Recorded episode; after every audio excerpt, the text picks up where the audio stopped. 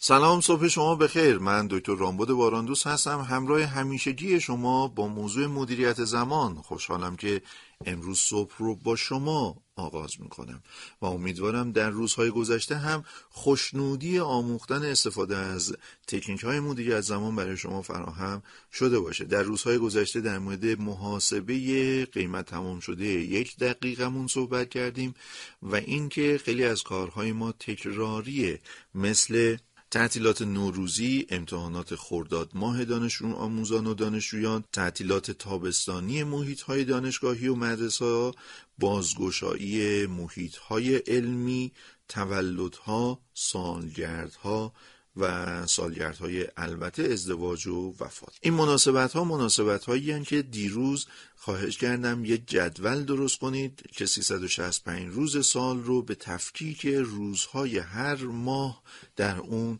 شکل بدیم. یه جدولی که 13 ستون داره و 32 ردیف. خواهشم اینه همین امروز این جدول رو شروع کنیم پر کردن. جدولی که در اون به شما یه کد میده. مثلا شما می‌دونید در پنجم اردیبهشت ما تولد یه عزیزی رو دارین. در سوم خرداد ما یه مناسبت ویژه رو دارین.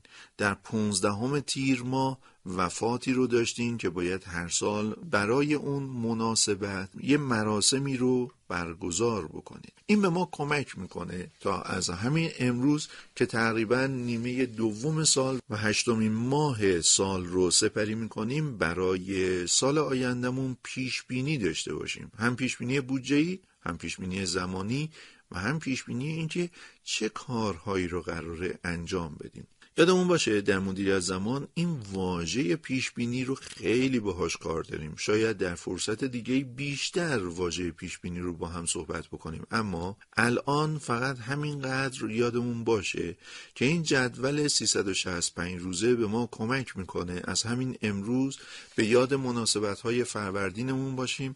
ویژگی های اردیبهشت جلوی چشممون باشه اتفاقای خرداد ماه رو پیش بینی بکنیم تیر مرداد شهریور و نیمه دوم سال. از همین امروز می‌تونیم برای تولدی که سال آینده سالگردشه برای وفاتی که سال آینده سالگردشه برای یه سالگرد مبارک میمون سال آینده فکر بکنیم تدارک ببینیم اندیشه بکنیم و بهترین فرم رو طراحی بکنیم.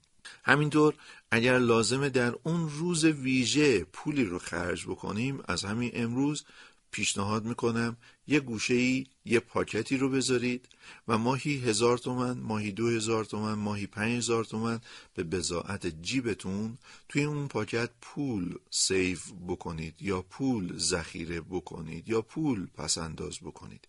به این ترتیب سال دیگه که ده ماه از سال رو به پول پس انداز کردن گذروندین بعد ده بار پنج تومن پنج تومن کنار گذاشتن شما در اون موعد پنجاه هزار تومن پول دارید. اگر دو تومن دو تومن کنار گذاشته باشین در اون موعد بیس هزار تومن پول ذخیره کردین.